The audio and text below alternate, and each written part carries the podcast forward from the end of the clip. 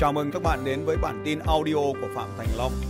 Bản tin về phát triển kinh doanh và phát triển con người. Dạ em chào thầy, à, em đang có một cái bài toán về cái số lần mua hàng. Thì hiện tại bây giờ em đang kinh doanh ngành hoa, à, hành ngành hoa lụa cao cấp. Thì à, cái số lần mua của em á, tại vì do cái hàng hoa của em khá là đặc thù bởi vì là này, à, như nhu cầu này. hàng hoa. ok dừng.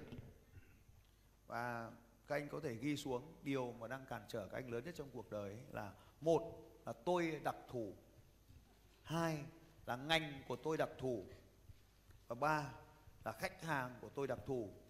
Các ông đánh mũi tên ra mà kẻ đặc thù là kẻ thù rất đặc. Nên là nếu mà mình nói chữ đặc thù ấy là mình đã tự tiêu diệt mình rồi. Đấy, từ nay trở đi các ông nghe tôi cái chữ này đặc thù ai cũng tự nhận mình là đặc thù hết. Đào tạo của tôi là của đặc thù nhất ở đây. Và vào cái lúc mà mình nói cái chữ đặc thù này ấy, thì là hệ thống não của mình sắt đào. Hệ thống não làm việc tư duy mình nó sẽ không làm việc nữa. Nên là không có đặc thù nào đây hết. Từ nay trở đi từ trong những ngày còn lại cuộc đời này đừng bao giờ nói mình đặc thù hết.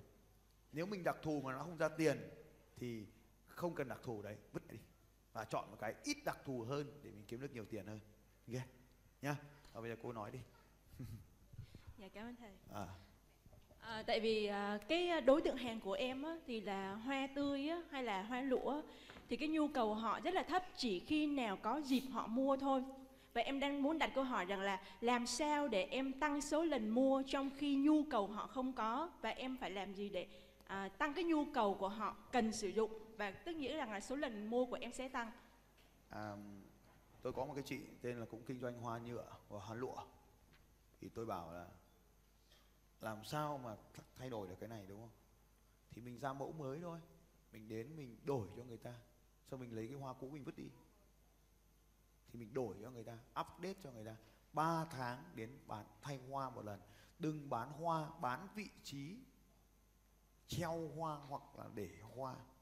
Chứ bây giờ cái hoa lụa mà để 3 tháng bụi với với với với mạng nhện nó bao đầy ấy, thì nó đâu có đẹp nữa đâu đúng không? Cho nên là bán cái vị trí trăm hoa bán theo năm hoặc là bán theo 5 năm một. Cái đúng cái ngày đó tôi lên tôi thay hoa. Có nghĩa là mình duy trì cái khách hàng đó và là à, cung cấp cái dịch vụ. bây giờ mình bán một lần là sau người ta không mua nữa. Dạ chính xác. bây giờ mình bán là mình bán 5 năm một. Và cứ 3 tháng một lần là mình như vậy là bán được 15 lần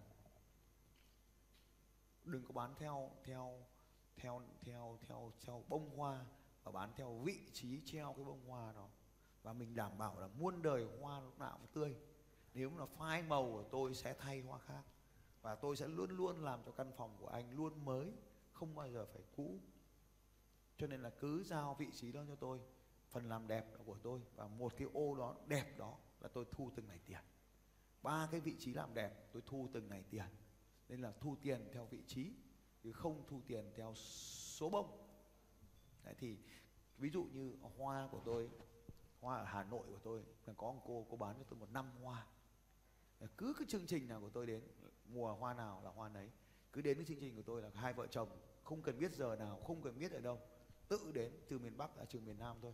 Hai vợ chồng đi mấy chục cây số, xe máy, mùa đông rét mướt như thế, lên trên ba vì, cắm cho tôi một bó bó hoa, xong đi về thì đấy là người ta bán hoa theo vị trí.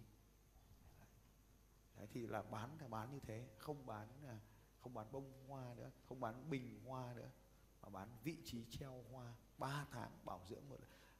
Một tháng lên bảo dưỡng một lần. 3 tháng đảm bảo hoa mới.